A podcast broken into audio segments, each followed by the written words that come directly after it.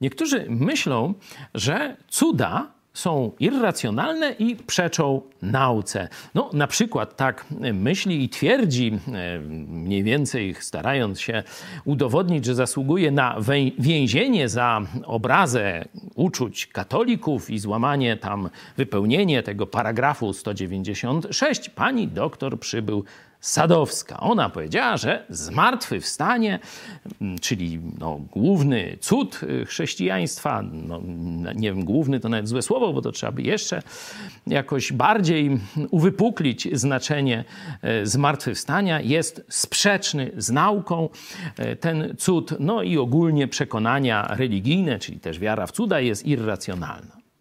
Zastanówmy się, czy to jest prawda. Czy rzeczywiście cuda są irracjonalne, czyli gdzieś poza rozumem, poza naszymi zdolnościami poznawczymi, czyli na przykład ktoś, ktoś sobie zamknął oczy i teraz wydaje mi się, że spada manna z nieba. Nie? Takie metafizyczne jakieś ma przeżycie. Czy tak wyglądają cuda chrześcijańskie, cuda opisane w Biblii? Nie.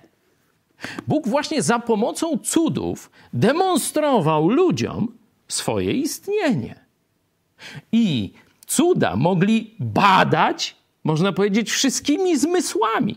Mogli przeprowadzać badania, można powiedzieć, doświadczenia chemiczne, fizyczne.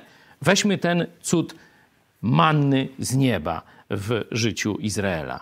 Przecież no to oni mogli jeść, to nie było metafizyczne przeżycie. To był pokarm z nieba, który spadał, a oni go jedli. Albo kiedy Bóg zatrzymał morze Czerwone, czy później zatrzymał rzekę Jordan, a oni mogli przejść suchą nogą. To były doświad- badania, które mogli doświadczeniem, zmysłami poznać.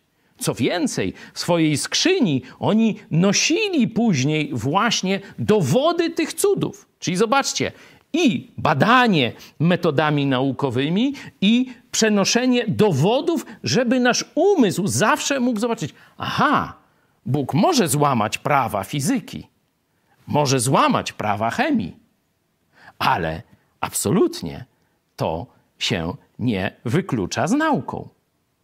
To jest oczywista oczywistość, że cud to jest złamanie praw fizycznych, ale z kolei nauka nie może udowodnić, że cudów nie ma.